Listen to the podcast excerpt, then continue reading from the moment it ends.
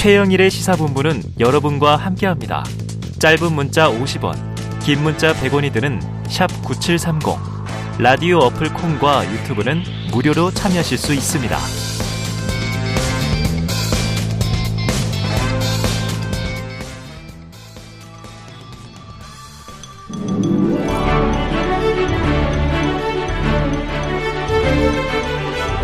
네, 기자들의 눈으로 정치권 소식을 들여다봅니다. 불사조 기자단 경향신문의 박순봉 기자, 문화일보의 이은지 기자 나와 계십니다. 어서 오세요. 안녕하세요. 아유, 두 분 보면 이렇게 아, 바쁘겠다. 요즘 뉴스가 이렇게 쏟아지는데 저는 스튜디오에 앉아 있지만 또 두 분 취재로 발로 뛰셔야 되잖아요. 그래서 오늘 이래 이렇게 이제 좋은 얘기를 우리가 들을 수 있는 건데 자, 박 기자님, 정부가 어제 내놓은 일제 강점기 강제 동원 배상 해법 파장이 뭐 계속 커지고 있어요. 음. 윤 대통령이 직접 박진 외교부 장관을 불러서 지시했다. 이런 언론 보도도 있었는데 대통령실 분위기는 어떻습니까? 일단 기본적으로는 공식적인 분위기 음. 그거를 조금 먼저 강조를 해드리는 게 맞을 네네네. 것 같아요. 왜냐하면 일단 다음 단계로 넘어가기 위해서는 일단 요번 건은 이렇게 처리하는 게 맞다. 이런 음. 분위기가 좀 일반적이고요. 네.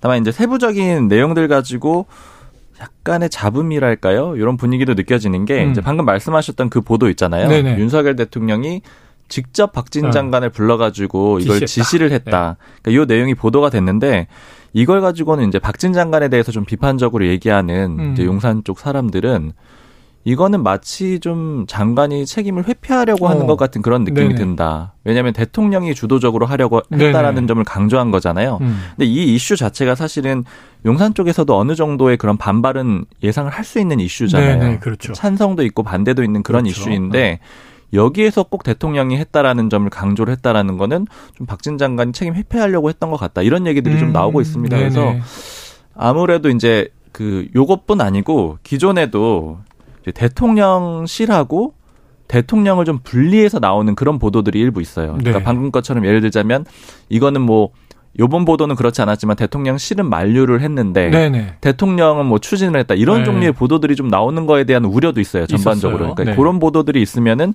이거는 참모는 사실은 목소리가 없어야 되는데 음. 마치 참모들은 요게 바른 길이 바른 길인 음, 것처럼 음. 제지를 했는데 뭐 대통령이 했다. 네. 이건 마치 대통령이 책임을 다져야 된다. 이런 그렇죠, 정도의 뉘앙스로 그렇죠. 받아들여질 수 음. 있잖아요. 그러니까 이런 식의 보도가 좀 익명으로 나오는 거에 대해서는 좀 불만 같은 것들이 좀 내부적으로 아, 있습니다. 뭔지 알겠습니다. 뭔가 면피하기 위해서 근거를 외부로 흘리는 내 책임은 없다 약간 이제 네. 이런 식으로 읽힐 수도 있다라는 발표 거죠. 직후에 그런 보도들이 좀 있었어요. 뭐냐면 외교부 내, 내에서도 반대 기류가 있었다. 네. 대통령실 내에서도 반대하는 입장들이 있었다. 그러니까 이런 뭐, 보도들이 뭐가 있었죠. 맞다라고 할 수는 없고 이제 진실이 음. 그렇다면 그렇게 보도가 되는 게 맞긴 한데 네. 다만 이제 참모 조직이라면은 네. 대통령이 어찌 됐던 간에 이런저런 이견은 무슨 그 정책을 추진할 때 있을 수밖에 없잖아요. 그렇죠. 종합적으로 결정이 됐으면은 일단 좀 어느 정도 밀어주는 그런 분위기도 필요하다 이런 목소리도 같이 있는 거죠. 알겠습니다. 자, 조금 전인 오후 1시였습니다. 강제동원 피해자 중에 양금덕 할머니 그리고 관련 단체들의 긴급 기자회견이 열렸더라고요. 그런데 민주당이 이 오늘 이재명 대표가 직접 참석했다면서요? 네, 맞습니다. 이번 행사는 민주당 주최는 아닌데요. 네네. 이재명 대표가 이제 오늘 국회 앞 계단에서 음. 정부의 일본 강제농원 배상안을 규탄하는 긴급 시국 선언 행사에 네. 참여를 했습니다. 네네. 이 대표가 오늘 오전에 자신의 SNS에 이 행사를 직접 올려서 참여를 좀 독려하기도 했는데요. 음. 오전에는 외교안보 관련 회의도 열고 일본의 머리를 조아렸다 라고 윤석열 정부를 맹 비판하기도 했습니다. 음. 어, 민주당은 이날 이 강제동원 관련 시국 선언을 그 의원 모임 대표인 김상희 의원 명의로 네. 의원들과 보좌진 그리고 당직자들에게 참여를 독려하는 문자를 아. 보냈는데요. 어, 사실상 동원령으로 장외 집회를 좀 방불케 했습니다. 어. 오늘 방송국에 오면서 이제 국회 앞 상황을 좀 보고 왔는데요. 예, 예. 이게 어젯밤에 좀 긴급하게 마련된 행사라고 네네. 해요. 그래서 이재명 대표 규탄 집회만큼 많은 인원이 운집하진 않았습니다. 음, 그래요. 급하게 준비됐지만 어쨌든 민주당 뭐 의원들도 많이 갔겠네요. 네, 그렇습니다. 국회에서 네, 있었고. 네, 지도부도 당연히 참석했고요. 예. 자, 이제 국민의힘 전당대회 하루 남았습니다. 하루. 투표 마감을 하루 앞두고 이제 오늘 뭐 저녁이면 마감되는 거니까 반나절 남았 반나절도 채 안 남았다고 보면 네. 이 그런데 어제 황교안 이제 후보도 여기 오셨었는데 지금 대통령실 단톡방 논란이 터졌단 말이에요. 이거 다른 이제 후보들은 아주 규탄 일색인데 자 시민사회 수석실 행정관이 국민의힘 당원에게 김기현 후보를 지지하는 단톡방 활동을 권유한 음성 파일을 경향신문이 단독 보도한 겁니다. 한번 그 내용을 듣고 이야기 나눠보겠습니다. 네, 그때 저 인사드린 행정관입니다. 이제 뭐 저희 이제 뭐 전당대회도 별로 안 남고 그래서 그래서 이제 저희 뭐 김기현 대표 뭐 그런 방이 하나 있는데 거기 뭐 컨텐츠 올라 있으면 뭐 그런 것도 좀 봐주시고 좀 전파하실 방이 있으면 전파도 좀 해주시고 그러십사 예 그래서 방인데 좀 초청을 드려도 될까요? 아마 저기 방 이름이 김이 이김 뭐 이런 방인 것 같은데 자, 들어보셨습니다. 청취자분들도 이제 각자 느낌과 판단이 있으실 텐데요. 자, 박 기자님. 네. 어제 JTBC 보도가요. 이 행정관을 비롯해서 다수의 시민사회 수석실 행정관이 마포 대통령실 방문이라는 또 다른 단톡방에서 음. 활동을 했다. 여기서 안철수 후보를 비방하고 김기현 후보를 지지하는 활동을 했다. 자, 유 사안에 대해서는 대통령실 분위기 어떻습니까? 사실 전반적인 분위기를 좀 파악하기는 어렵고 왜냐하면 음. 좀 입을 닫았다고 보시면 좋을 그렇겠네요. 것 같아요. 이번 네, 사안에서 입을 닫았는데 사실은 제가 어제 그 시민사회 수석실 쪽에 사람을 원래 만나기로 돼 있었거든요. 어, 점심 때 이제 약속을 했었는데 아, 예지력 아니에요? 예지력? 아니 우연히 그런데 안 그래도 네. 이제 물어봐야 되겠다 만나면은 그렇게 생각을 했었는데 오전에 연락이 와가지고 좀 외부 식사 같은 거 자제하라는 얘기가 있어가지고 못 네. 보겠다. 그래서 이제 이렇게 미뤄졌어요. 음. 약속은 미뤄졌고 그리고 이제 좀 얘기를 안 해야 된다라는 음. 그런 분위기가 좀 느껴지는 거고요. 그리고 어쨌든 그렇게 이제 얘기를 하면서 그래도 이제 그 사람은 그 안철수 후보가 이름을 좀 공개를 했잖아요. 네네. 행정관들의 이름도 네. 공개하고 뭐 관계자들의 이름도 공개를 했는데 거기에는 포함이 안 돼 있더라고요. 음. 그래서 제가 아 그래도 뭐 다행히 이름이 없더라. 근데 뭐 좀 곤란한 상황이냐 이렇게 물어봤더니 음. 하여튼 뭐 자신은 전혀 관여가 안 돼 있다라고 하더라고요. 네. 그래서 이거 그러면은 자발적으로 한 거냐 아니면 뭐 지시가 있었던 거냐 이걸 물어봤더니 자발적으로 한 거로 보인다라는 거예요. 어. 왜냐면 이제 본인은 예, 전혀 뭐 예. 하지를 않았고 얘기를 몰랐었다고 그렇게 음. 얘기를 하더라고요. 그러니까 아마 이제 이런 거를 좀 추정을 해봤을 때는 물론 이제 조직적으로 했을 가능성도 당연히 배제할 수는 없는데 이건 수사를 통해서만 알 수 있는 내용이긴 한데 음. 모두가 좀 동원돼서 한 건 아닌 걸로 일단은 그렇게 입장을 내놓고 있는 것 네네. 같아요. 근데 이렇게 되면은 사실은 이제 안철수 후보 입장에서 좀 억울하다고 할 수 있는 안철수 후보 입장에서는 뛰어넘어야 되는 단계가 너무 많아요. 네. 왜냐하면 일단 첫 번째로 이 강승규 시민사회 수석이 시켰다라는 거를 입증을 해야 되는데 네. 그 과정도 일단 애매한 거죠. 왜냐하면 행정관들이 음. 자발적으로 했다. 그리고 사실 이제 여권에서 나오는 얘기는 좀 불만들도 나오는 게 뭐냐면은 이게 꼭 그렇게 잘못한 거냐 이런 반박이 있거든요. 음, 왜냐하면 네. 대부분 이제 연루된 사람들이 어공이라고 불리는 예, 예.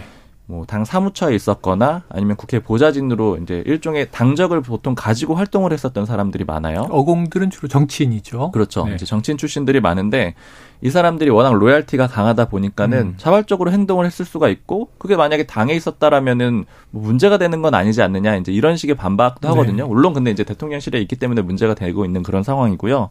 그래서 어쨌든 첫 단계는 수석이 시켰느냐 음. 이 부분을 입증을 해야 되고 네. 두 번째 단계는 그러면 수석 넘어서 대통령이 시켰느냐 예, 예. 이 단계도 입증을 해야 되고요. 음. 게다가 사실 이것만으로는 또 정리가 안 되는 게 김기현 후보랑 그러면 관련이 있느냐 네. 또요 단계까지 넘어가야 되거든요. 음. 그러니까 결국에는 이런 상황이다 보니까 전당대회에서 요거 자체로 좀 흔들기는 어려운 그런 상황이 네, 되는 네. 거죠. 그래요. 시간은 급박하고 어제 황교안 후보도 좀 신중하게 아직 윗선 개입이 뭐 확인되지 않은 만큼 음. 이건 어쨌든 신중하게 수사가 조사가 필요하다 이런 입장을 밝히기도 했습니다. 네 그리고 요거 하나 네. 좀더 말씀을 드려야 네 되는 게 일단 보좌진들 있잖아요. 보좌진들은 예외 조항이 있어요. 음. 이제 공직선거법하고 또 이런 것들에 관련이 돼 있는 내용들이 있는데 음. 거기 보면 예외적으로 정당 가입하고 선거 활동을 할 수 있도록 돼 있거든요. 네네. 네. 그렇기 때문에 이제 대통령실 직원하고는 좀 다르다 이런 점도 말씀을 드려야 될 것 같습니다. 알겠습니다. 자 아까 이 박 기자님이 얘기하신 어공 늘공은 참 많이 쓰는 얘기인데 음. 늘공은 이제 원래 관료 집단 네. 공무원으로 쭉 계신 분들이고 정권 교체 상관없이 어공은 주로 정치 활동하다 어쩌다 공무원 맞습니다. 예. 그거 설명을 드렸어야 했는데 집권을 네. 하면 이렇게 저렇게 또 정치권으로 들어오는 관료로 들어오는 이제 그 기간 동안만 일하는 어, 공무원들이 있죠. 그래서 어공과 늘공을 많이 구분하시더라고요. 그런데 이제 어제 그 JTBC 보도 일쭉 따라가 보면 강승규 수석이 마포갑 출마를 준비하고 있다 이런 얘기가 나왔어요. 음. 그렇다면은 김기현 캠프를 비롯해서 국민의힘 내에서 분위기가 지금 어떤 거예요? 일단은 그 수석들이 수석들 중에 국회의원 음. 출신들은 음. 대부분 출마를 한다라고 봐야 될 것 같아요. 총선에 나간다. 네, 대통령이 만약에 크게 만류를 하지 않는 이상에는 뭐 김문혜 홍보수석이나 네. 강승규 수석 나올 가능성이 굉장히 음. 높고 원래도 지역구들이 있잖아요. 네. 그러니까 그러다 보니까는 이제 예측이 되고 특히나 김문혜 수석 같은 경우에는 이제 안철수 의원 지역구도 그렇죠? 좀 노리고 있다 이런 네 얘기들도 나오고 있기 때문에 그건 역시 좀 주요한 관전 포인트고. 어. 그다음에 이제 이렇게 그 대통령실의 개입 논란에 대해서 사실은 김기현 캠프 쪽에서는 좀 좋아하지 않더라고요. 음. 좀 얘기를 해봤더니 너무 쓸데없는 짓을 했다. 음. 사실 이미 김기현 캠프에서는 뭐 과반 득표 네네. 혹은 뭐 그게 아니더라도 결선을 가더라도 넉넉하게 네네. 이긴다라고 음. 보고 있는 상황이잖아요. 굳이 왜 불필요한 이런 일을 했느냐 이런 얘기들이 나오고 특히 김기현 캠프 쪽 사람하고 얘기했을 때 아 이거 너무 옛날 방식이다. 막 음. 관성에 젖어가지고 그냥 옛날에 하던 방식 그대로 한 것 같다 이렇게 좀 우려를 표하기도 네. 했었고요. 그리고 이제 아무래도 이제 이런 것들이 계속 좀 문제가 되면은 나중에 좀 힘들어질 수 있다 이런 얘기들이 나와요. 음. 이게 무슨 얘기냐면 보통 이제 정치권에서 많이 하는 얘기가 경선에서 문제가 되는 일들이 있잖아요. 네. 경선에서 의혹 제기들이 많이 네네, 하잖아요. 그렇죠. 이게 경선의 결과를 바꾸진 못한다. 음. 그러나 본선에서 그 안 좋은 영향을 끼친다. 음. 그러니까 뭐 예를 들자면은 그 이명박 전 대통령하고 박근혜 전 대통령이 대선 후보 경선에 붙었을 네. 때 다스 같은 거 의혹도 나왔던 터뜨렸죠. 거잖아요. 네, 네. 서로 의혹들이 나왔고 그게 이제 나중에 대통령 집권기에도 계속해서 음. 이제 이명박 전 대통령 같은 경우에는 발목을 잡았었고 네.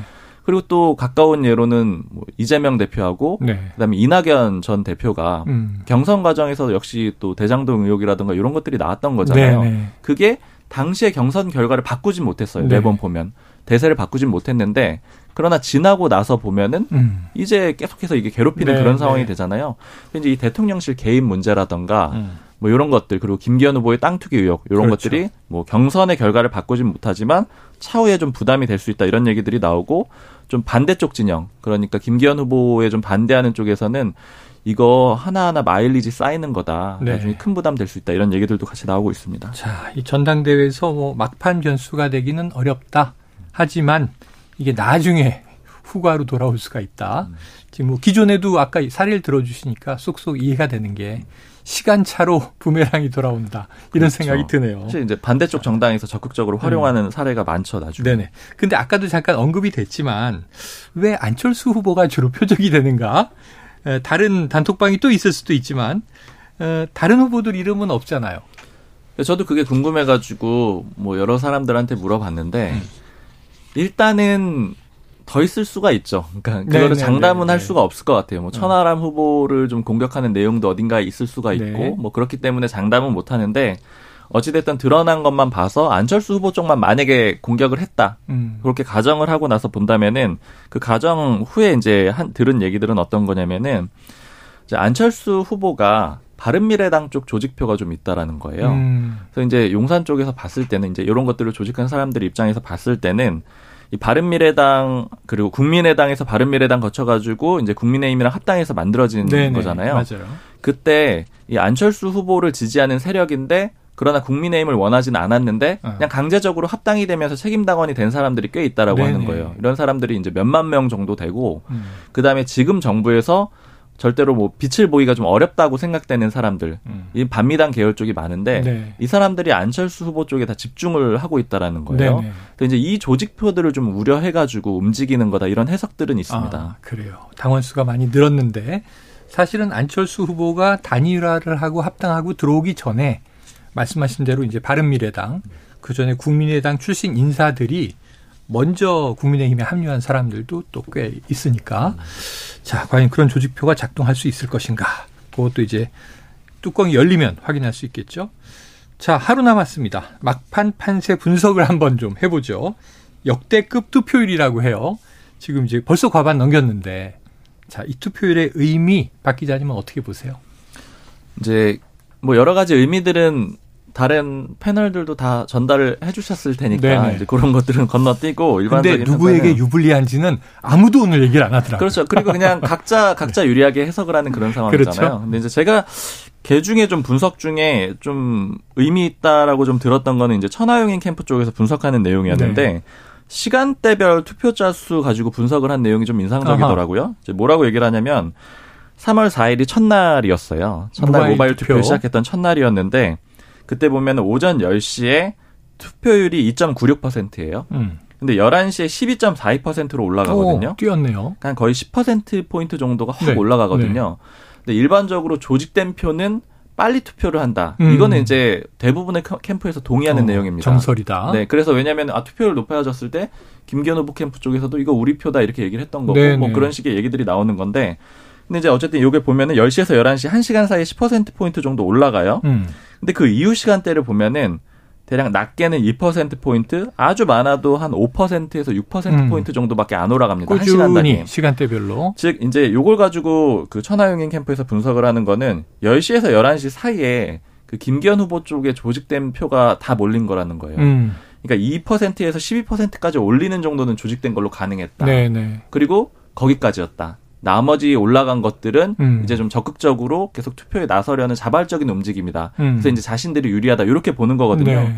그래서 이제 그 표수를 한 10% 정도로 본다. 예, 이런 점이 예. 좀 유의미할 것 같습니다. 어, 그래요. 그것도 아주 흥미로운 분석인데 어느 정도 맞을지 보죠. 자, 장혜찬 청년 최고위원 후보 이 불법 레이싱 뭐 또 웹소설 성적 대상화 논란 고발을 당했는데 사실 청년 최고위원 후보가 음. 이렇게 시끄러운 경우도 드뭅니다.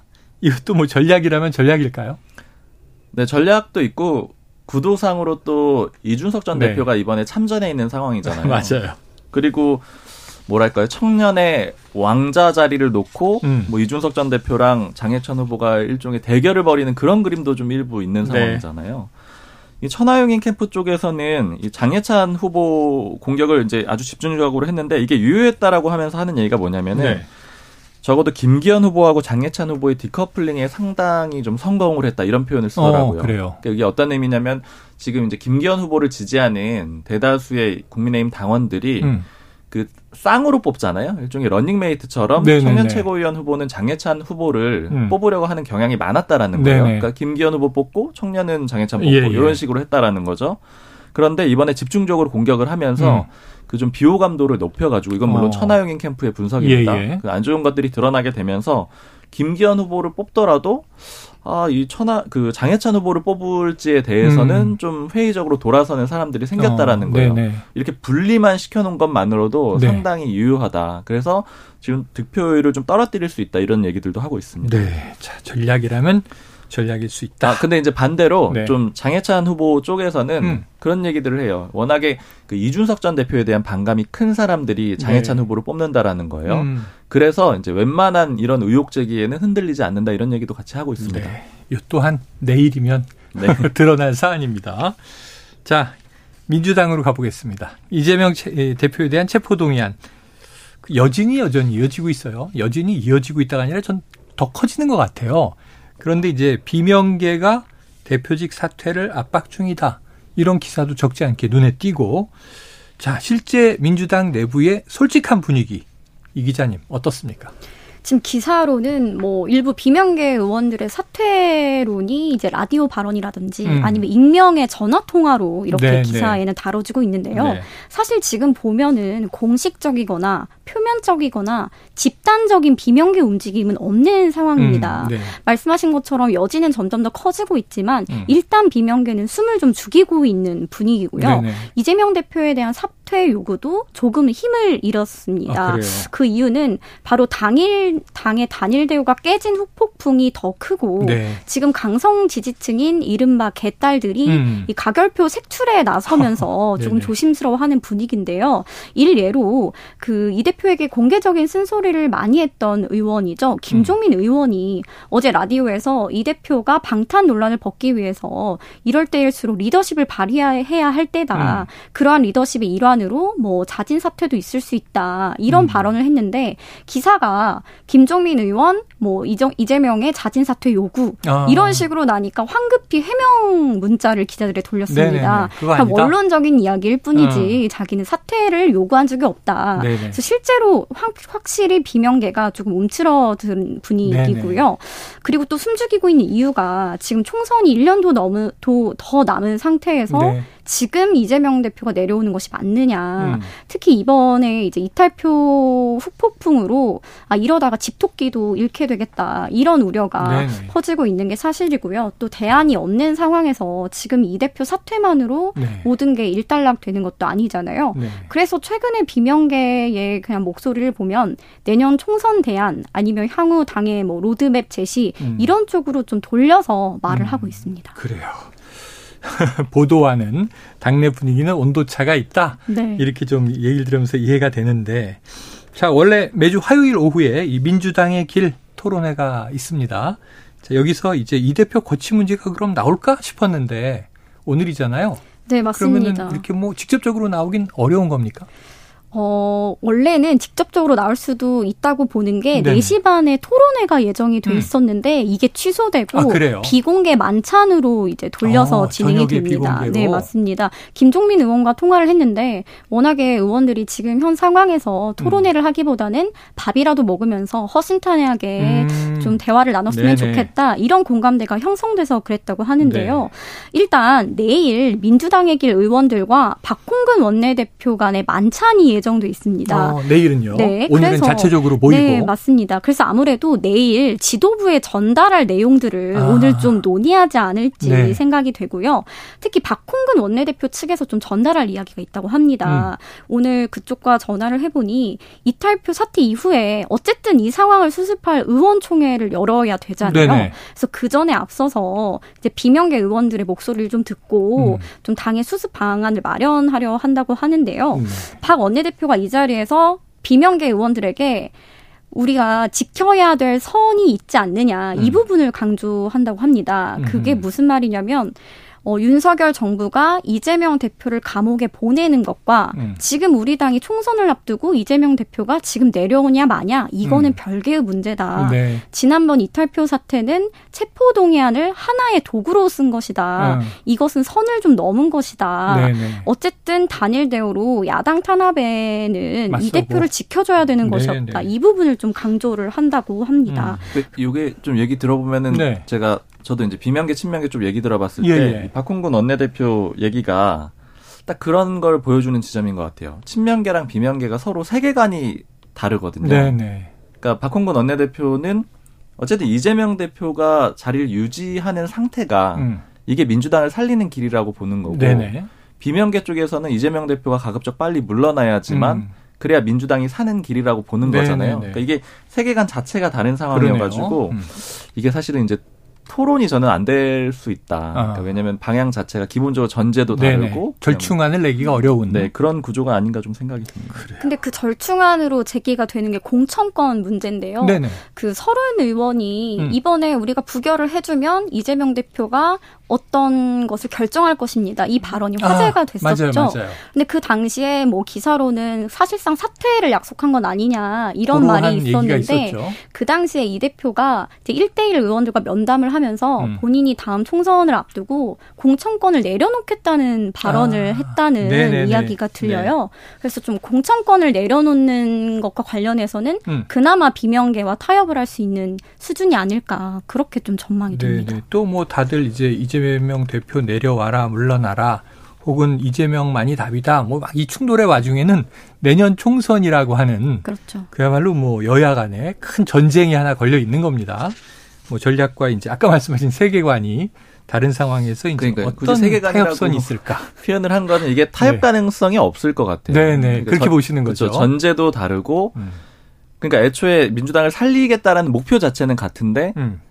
방향도 다르고 그다음에 네. 각자가 처한 상황도 다르잖아요. 그러니까 그렇죠. 예를 들자면 비명계 입장에서는 이재명 대표가 있는 한은 공천을 좀 자신할 수 없다라는 그런 네네네. 불안감이 있는 네. 거고 친명계 인사들이 비명계 지역구에 왔다 갔다 하는 것도 좀 불안한 거고 음. 친명계 입장에서는 반대로 이 상황이 뒤집어지게 되면은 이제 공천은 물론이고 네. 주도권을 잃게 된다라고 생각을 하니까 네. 모든 게 좀 타협 지점이 좀 쉽지가 않은 것 같습니다. 그, 그러니까 이제 궁금한 것이 지금 이 공천권을 내려놓기로 약속했다.